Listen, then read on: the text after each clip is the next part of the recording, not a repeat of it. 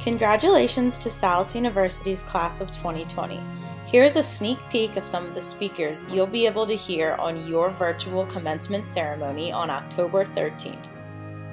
You know, although we're separate and separated at this moment, uh, you know, I, I want you to know that I really celebrate with you the accomplishments that you have made to get you to this point. Uh, I, I, think Oprah Winfrey said it best, and I'm going to quote uh, You are indeed the chosen class for such, for such a time as this, the class of 2020.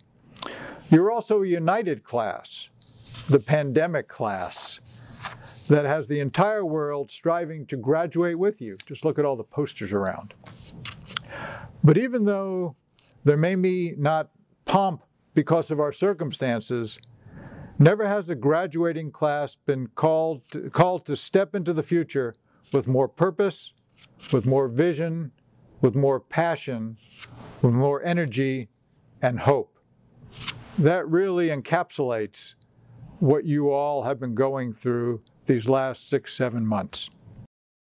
Because from the first day I set foot on the Salus campus for my interview, it felt like home.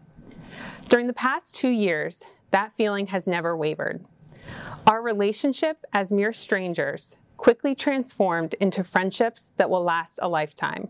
And how could it not?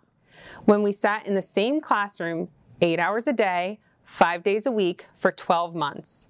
When we reviewed thousands of PowerPoint slides and spent countless hours in the evenings and on weekends studying for what seemed like a never ending barrage of exams, quizzes, and patient practicals.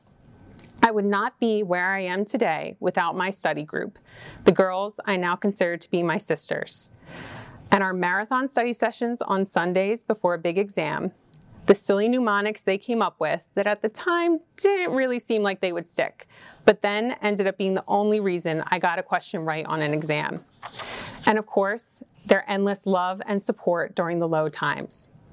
We kept each other on track, but more importantly, we reminded each other to take breaks and practice self care.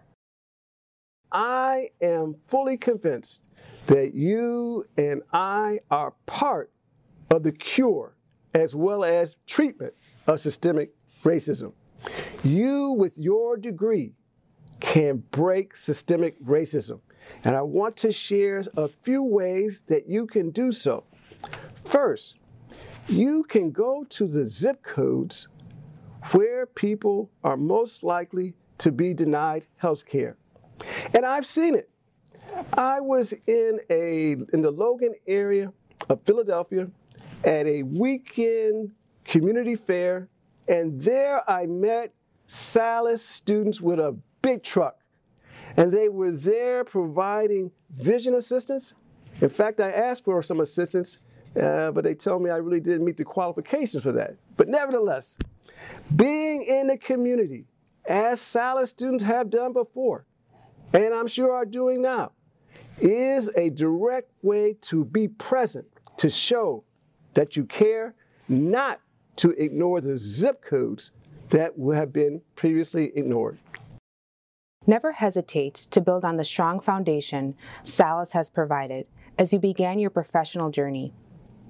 Both the strong bonds you have with one another and the formation of new relationships will help shape the pathway to future goals.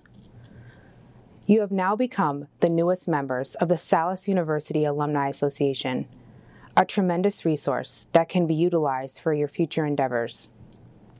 Our alumni have built a foundation of knowledge and experience, and we offer it to you to build upon.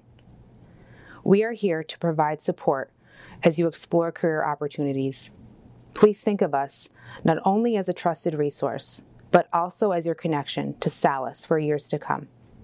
Salus University's 121st commencement ceremony will be virtually premiered on Tuesday, October 13th at 2 p.m. Eastern Standard Time. It can be viewed on our website at salus.edu/commencement. Congrats again to the class of 2020 and we can't wait to celebrate this achievement with you.